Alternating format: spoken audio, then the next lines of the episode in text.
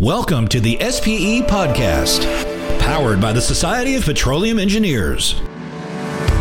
You're listening to SPE Live Innovation in Hydraulic Fracturing. The audio from this episode was previously recorded on January 22nd, 2024. And now your moderator, Peggy Rijken. Welcome to this SPE Live Innovation in Hydraulic Fracturing. My name is Peggy Rijken, and I'm the chapter manager of geomechanics at Chevron. I'll be your moderator today. Today's SPE Live will be 30 minutes. Uh, we encourage you to ask questions throughout the event. Uh, before starting our conversation, uh, I would like to invite you to attend the SPE Hydraulic Fracturing uh, Technology Conference and Exhibition from February 6 to 8 in the Woodlands, Texas. Uh, as you register, be sure to register for the reception on Monday evening at 6 p.m., uh, which is coordinated by the Hydraulic Fracturing Technical Section. It'll be a fun event, and the panelists and I look forward to seeing you there. It's now my pleasure to introduce our guests.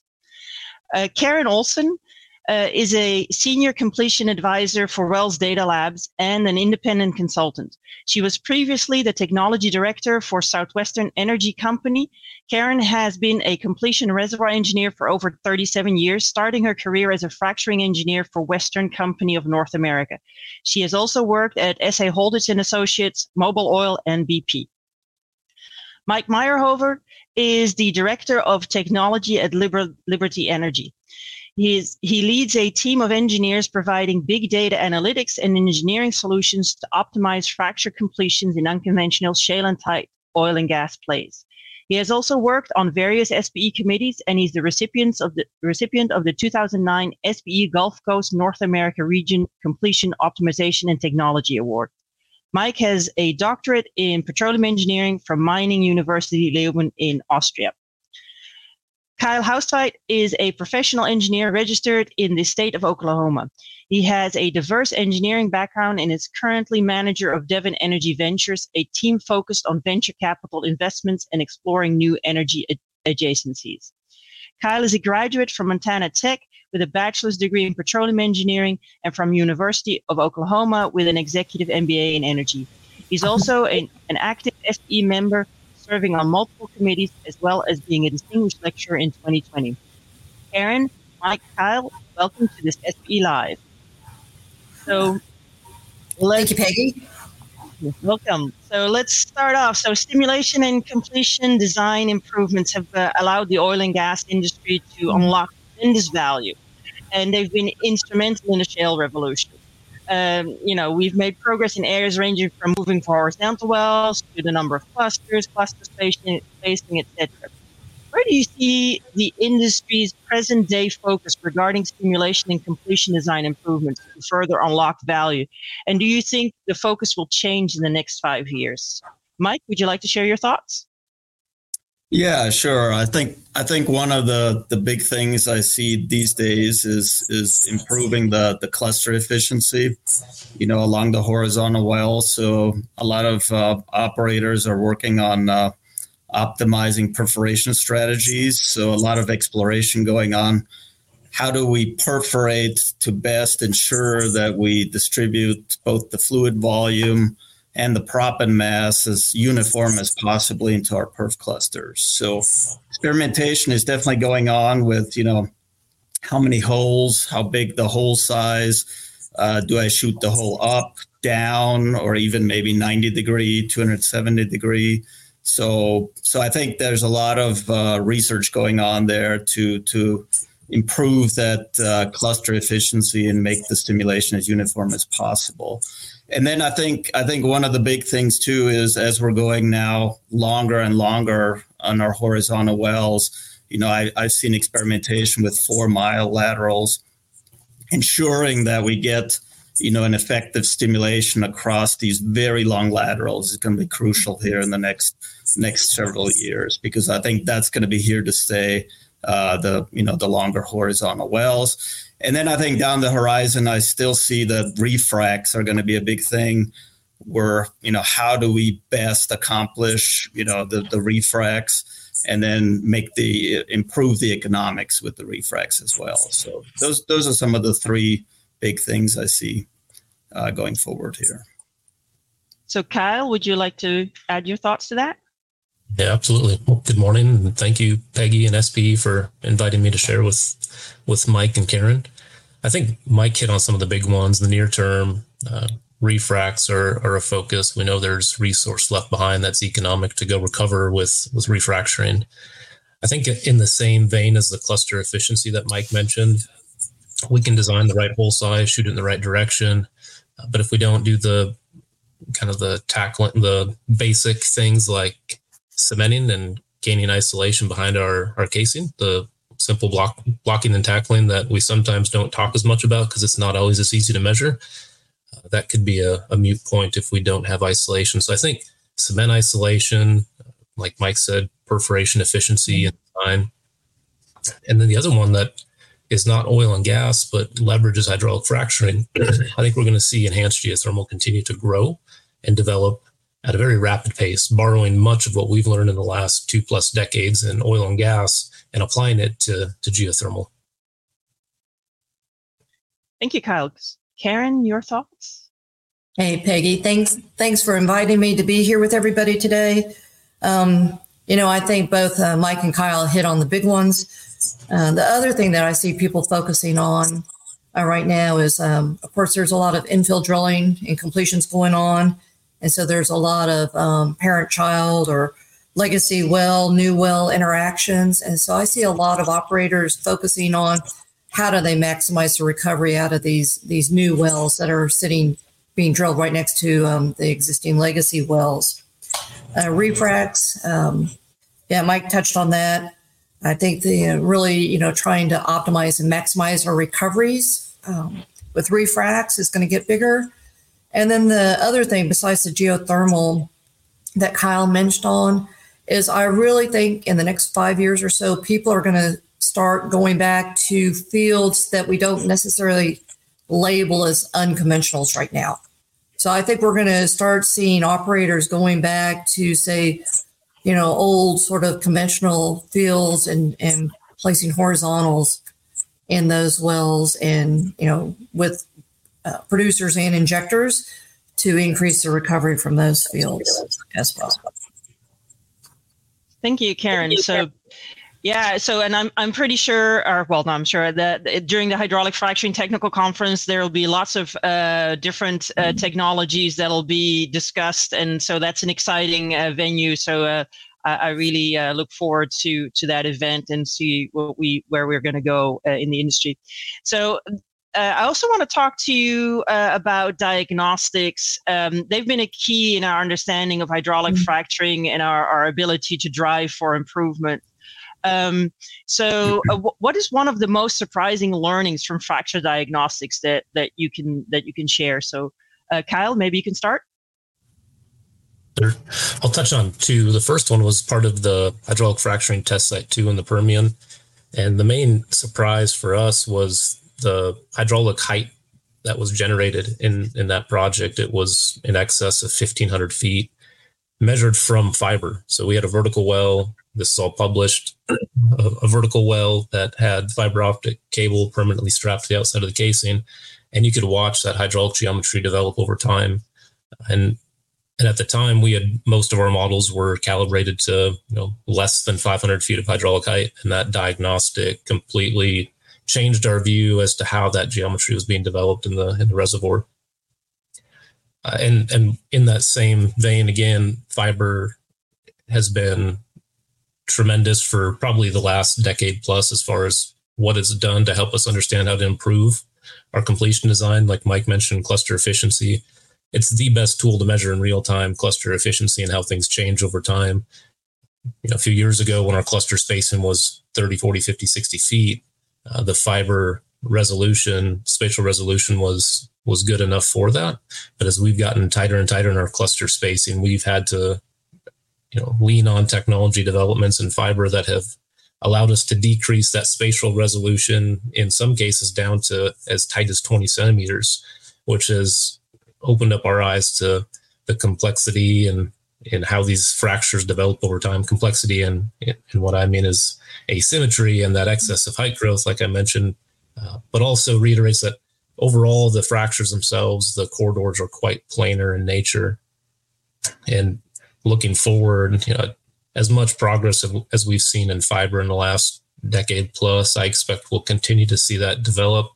And I think that next big breakthrough is going to be using fiber to measure change in pressure in the reservoir over mm-hmm. time so we can have a, a tighter resolution on, on how we deplete that reservoir over time, which ties to the, the recent frac test site the DOE funded that Devon was able to host in the Eagleford that included a core through and another surprising takeaway from that diagnostic was just how little proppant we do place out into the reservoir 250 feet away from from our wells. So in, in our case, we had two horizontals that had been stimulated and we had a horizontal core through that occurred between those two wells. And you have to look hard through that core uh, to find any proppant. So again, all these diagnostics tend to lead to more questions and ahas that that sometimes you know lead to another diagnostic program to go try to chip away at understanding what's going on. So, Karen, uh, what have surprised you in in diagnostics?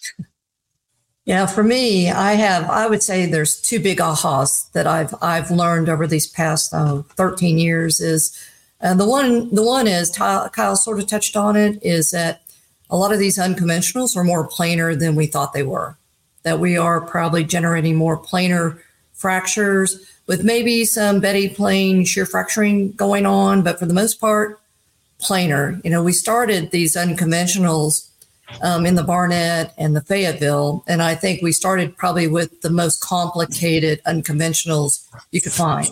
That those were the ones that were creating these complex, complicated, you know, uh, fractures. But as we've developed, moved on to different um, basins, uh, what I'm seeing from diagnostics is that they're, for the most part, they're planar and we can match them quite well with just planar fractures.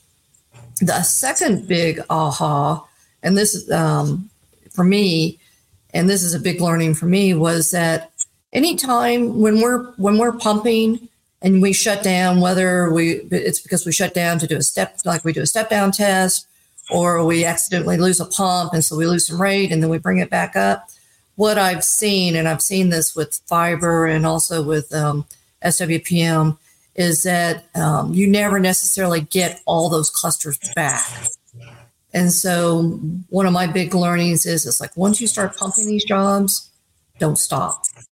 You know, you, I would not. Um, you know, I know some people will argue with me, but from everything I've seen, is every time you stop, you're going to lose some clusters, and then when you get back into it, you never you never get them all back. So if you want to keep the maximum cluster efficiency you have, you know, don't don't shut down on that. So, Mike, what's what's been uh, the most surprising learning from your side? Yeah, I think I agree. Some of the the comments uh, here. Um, I think to add to Kyle's comment, he was talking about the height.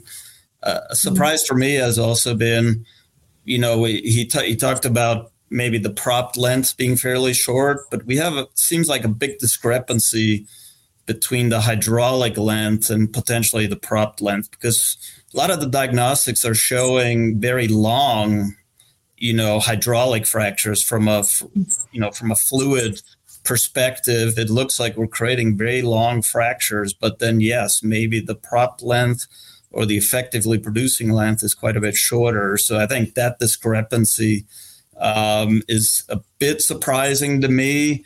Uh, but then, of course, giving you know all the complexity that is involved with hydraulic fracturing, the uncertainties, um, um, not not surprising maybe, but but I think that's something you know that's still key that we need to work on to figure out uh, um, you know going forward. And then maybe a positive surprise for me has actually been when we look at the some of the fiber data as we're fracking you know that we are breaking down most of the clusters as we're fracking. Mm-hmm. So I would have thought we're we're going to be not quite as good as what we actually see in reality. So, but of course, in terms of proppant distribution, et cetera, amongst the clusters, I think it's still not quite as uniform as we'd like, probably in most cases. Yeah, maybe to add to, to what Mike's saying, I, I think that is like I would call it the billion dollar question these days is where is the proppant? You know, how do we really map where this proppant is going and how far mm-hmm. out is it going? And And that I would say is the one um, that's that's where we need some more diagnostic tools for is is to locate where that proppant is. Yeah, exactly. Reliable. Uh, yeah. a, a, kind of brute force method to to try to accomplish what Karen just mentioned. Uh, encourage the audience if you're looking for a diagnostic to consider would be setting a whipstock out in your lateral of a depleted well. Maybe it's before a refrac, uh, near the end of its primary economic life. Set a whipstock, mill out, and then perform a core through starting at the stimulated well. There's been several core throughs some distance away from your hmm. horizontals. And with you know, some of the ellipse of uncertainty, you can't pin down exactly where it is, but we, are definitely not two, three, four, five feet away from the wellbore with these core throughs. So if someone's out there looking for a unique diagnostic that would help answer a lot of these questions, I'd encourage you to, to consider a mill out whipstock and, and core through from your stimulated well. Yeah, that'd so, be cool. Let's do that. so you guys are already sort of mentioning some some of the you know exciting diagnostic things that you're um, you know that that you think are are, are value adding so so what is what what is uh, you know if you if you get to pick one one thing or maybe two I'm generous today. Uh, so exciting reading re- recent developments in, in fracture diagnostics. What what what are you what would you mention, Karen? What what from your perspective is the most uh, exciting around uh, diagnostic development? Yeah. Well, the, the, first thing I like to say is I, I see a lot of people doing more diagnostics than they've done in the past. So I think that's fantastic. I think the sooner you can understand what's happening in your wells, you know, the better, you know, your recoveries are going to be in subsequent wells. So why wait until you've drilled hundreds? Let's figure it out sooner than later. But to me, one of the most exciting diagnostics is has been the um, SWPM or the sealed wellbore pressure monitoring. Um, over 21,000 stages have been analyzed just in the last few years. So there's a lot of companies have picked it up. Um, this was a this is a patented technology by Devon. So we got Kyle here with Devon that knows it um, better better than myself. But um, I see it's it's a great diagnostic tool because you can see at least hydraulically, as Mike mentioned, you know, is the fracture reaching those offset wells that you have a gauge on? And then the cost to do it is is not that expensive compared to other diagnostic tools. And it's minimally invasive operationally, you know, because operationally uh, efficiencies is always, you know, one of our you know, key parameters when we're doing these unconventionals. So. Uh, so, Mike, what uh, what are your thoughts?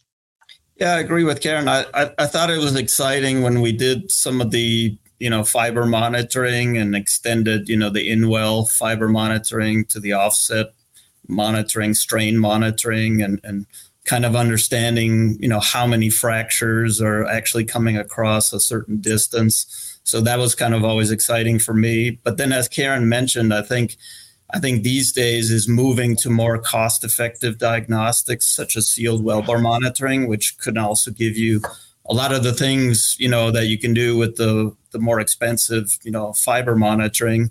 Um, I think that's exciting that we find, you know, cost effective options to just do a lot more of the diagnostics and a lot more mm-hmm. wells. And then I think from uh, something I really like is the production diagnostics. So I think uh, the techniques of you know looking at well interference as the wells are producing, such as Chow pressure group, is a technique that a lot of companies are using. I find that exciting because in the end, at the end of the day, when we're looking at infill drilling and optimizing well spacing, we have to understand how these wells are communicating while we're producing and potentially doing it, you know, over time. You know, not just one, you know, uh, you know, at one time in the life of the well, but at multiple times in, in the life of a field, you know, how are these wells communicating and interfering? I think that's going to be crucial for obviously understanding, you know, the the the well spacing optimization question. So, Kyle, what what are you most uh, excited uh, development diagnostics diagnostics? 100% agree with with Mike and Karen on what they've listed. You know, the overarching component that I'm excited about is the affordability, which allows for volume and and the minimal minimally invasive nature of these diagnostics. So Karen mentioned SWPM or cross well strain for hydraulic geometries, not only when, but where and how many arrive at offsets. Mike mentioned CPG. We also have the Devon quantification of interference, which is uh, slightly different, but it's after this the same goal of quantifying interference between wells. The third one I'd add to the list that that fits that bill of low cost and uh, repeatable and time lapse like CPG and DQI is time lapse geochem. So you get your hydraulic geometries from SWPM. You can get your conductive overlap with CPG and DQI, and then that time lapse geochem can give you some insight into the drained height and how it changes over time. And then to, to add on to all of those, I'd say what I've been really impressed by Jackson Hafter on our team at Devon has done a tremendous job of putting this stuff together, making a an image or a video that large groups of people can sit around and talk about and, and truly collaborate over. So I think it's low cost in nature, allows for a lot of volume, allows for code and processes to be developed to then ingest it and visualize it because a picture's worth a thousand words, a video is worth a whole lot more. And I think that's part of the reason that we've seen the adoption take off is because when you see it over and over again, you learn from it so much more rapidly and people can truly understand what's going on and make observations and then test quickly and see the results. So uh, visualizations should should not be undersold. I think it's one of the most crucial steps in a quality diagnostic program is putting it all together so so the teams can understand it. Yeah, maybe yeah. Um, if Peggy, if you don't mind, mm-hmm. you know, you know what based on you know what Kyle is saying, one of the one of my learnings over all these years is that you really don't want to just use one diagnostic tool. You know, if you're trying to figure, you know, something out, and and you always want to know what you're trying to figure out before you pick that diagnostic. You don't just go and do diagnostics to do it. You got to be doing diagnostics to answer questions or solve a problem. But you're going to, I always recommend that you get at least two diagnostics to answer whatever you're trying to figure out. So, for example, if you're trying to do, say, fracture height, like Kyle mentioned, you're going to want to do two different diagnostics to answer that height question. You know, the vertical fiber, fantastic. That gives you a look all the way up. Just think if we had just used, say, seal wellbore, you just had a gauge 300 feet above you. Well, then that's all you would have seen. You wouldn't have seen it go all the way up. So I always recommend you want at least two diagnostic methods to answer whatever you're trying to figure out on there. And a lot of times um, they bring up more questions. And so you're going to want to do more, you're going to be doing more diagnostics on the next well to figure out the next thing. You just go, well, what's happening? Why is this happening? What do I need to do to answer that? So Nice ad. Thank, thanks, thanks, Karen. Um, so I want to go to the last question because before I go to the questions for the audience. So and uh, mm-hmm. we've got a little time, so uh, ask for a mm-hmm. lightning round of, of thoughts. So, mm-hmm. um, so what are your your thoughts around real time uh, data and how we that can improve our uh, our fracturing operations and our decision making? Right, Karen sort of touched on you know collecting data to make decisions. So, what's our greatest opportunity you see around real time data to improve our uh, fracturing operation. So, Karen, I guess I'll I'll, I'll uh, ask you first. Okay, thanks, Peggy. Yeah, just quickly, um, this is where I believe industry needs to be heading. Um, is to me the integration of, of real time diagnostics during operations. So right now we get the diagnostics and then we analyze it afterwards. And you know sometimes it can take us forever to analyze it, and it may be six months later before recommendations come out. I think we're heading in the direction where you're going to be looking at diagnostics real time, and the um, well site supervisor or the engineer watching the job should be able to make real time or close to real time uh, decisions. Um, I, am going to talk about this at the hydraulic fracturing conference. I, got, I have a few videos because uh, this is really sort of you know my vision of where I where I think we all need to be heading. So, so Kyle, you might be at your thoughts. Yeah, I, I, I, agree with Karen. I actually think we have the diagnostics today to make decisions. I think what we lack is a quality uh, production log for, especially for liquid rich wells, because the, the challenge right now, you, you end up, we've, we found ourselves sometimes running in a, a circular loop, trying to make real time changes, but then discuss how do we measure the impact of the change.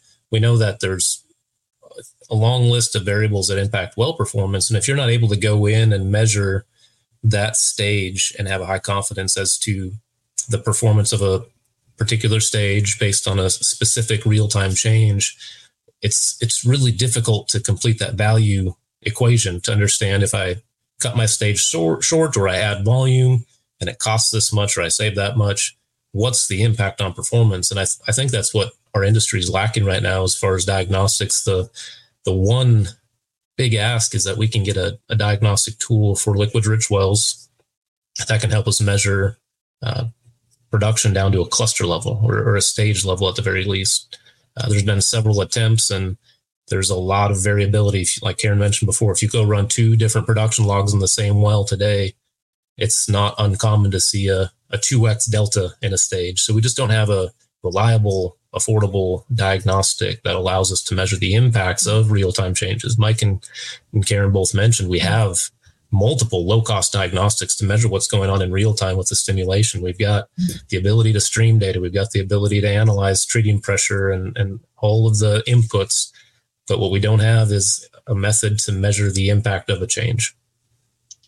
So, so um, Mike, very quickly before we yeah, I, I, fully agree with what Karen and Kyle said, and and I think from our perspective, service companies is optimizing, you know, chemicals, for example, as we're pumping, for example, friction reducer, right? How do we optimize the pumping of the friction reducer concentration? And I think I think those are some of the low hanging fruits. Uh, getting the pump rate faster. You know, again, it's all about efficiency uh, ensuring that we pump the stage at the shortest amount of time possible and, and and and pump it successfully. So I see lots of opportunities there, kind of low hanging fruit.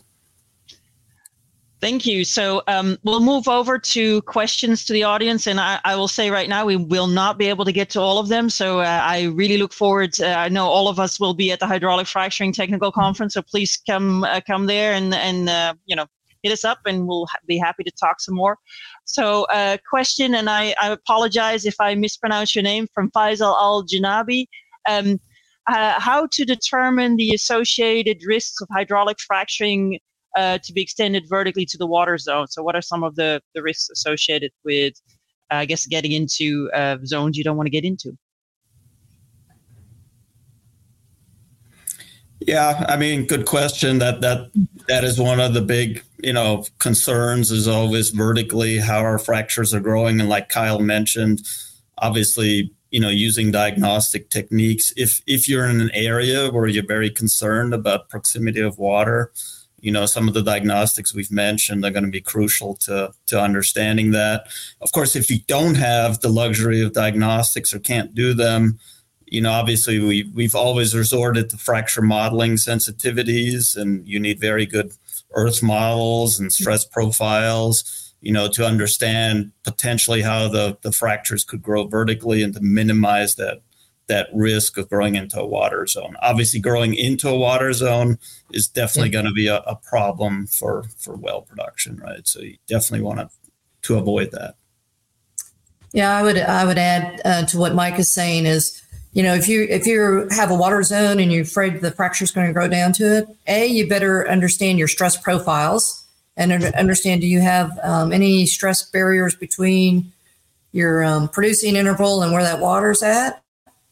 Um, the other thing to think about is if you do a horizontal well in that interval, the pay interval, uh, maybe you want to do uh, do it in the direction so that you're creating a longitudinal type fracture and not transverse um, that may help help you stay away from the water. So.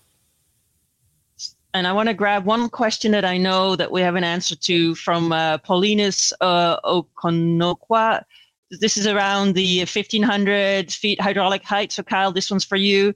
Um, so, uh, you know, was there an SPE paper? You know, has there been publications? Uh, so, please, uh, please expand. Yeah there's been several, probably a dozen or more papers written on this from uh, from HFTS2. So I'd, I'd encourage you to go out to OnePetro and just search HFTS dash two or space II. Uh, I'll, I'll, grab one right now just so you have one to reference. Uh, there's an URTeC paper, URTeC 2020 1544. That's a nice one from from GTI that, yeah. that gives you an overall summary. But there's there's going to be a, a, bunch of other papers referenced in in that paper as well. So you'll see a lot of great work from several companies. Okay, so um, well, thank you very much for um, the questions. Thank you, the audience, for putting in your questions. Apologies for not being able to get to more. Um, thank you for joining us today, panelists and audience. Uh, so I would like to uh, uh, see you all at the Hydraulic Fracturing Technical Conference, and thank you uh, for attending today. I'll see you on February 6th to 8th. Thanks for listening to the SPE Live podcast. For more content, visit the SPE Energy Stream, the industry's digital pulse, at streaming.spe.org. If you enjoyed today's show, don't forget to subscribe and review. Join us next time on the SPE Live podcast.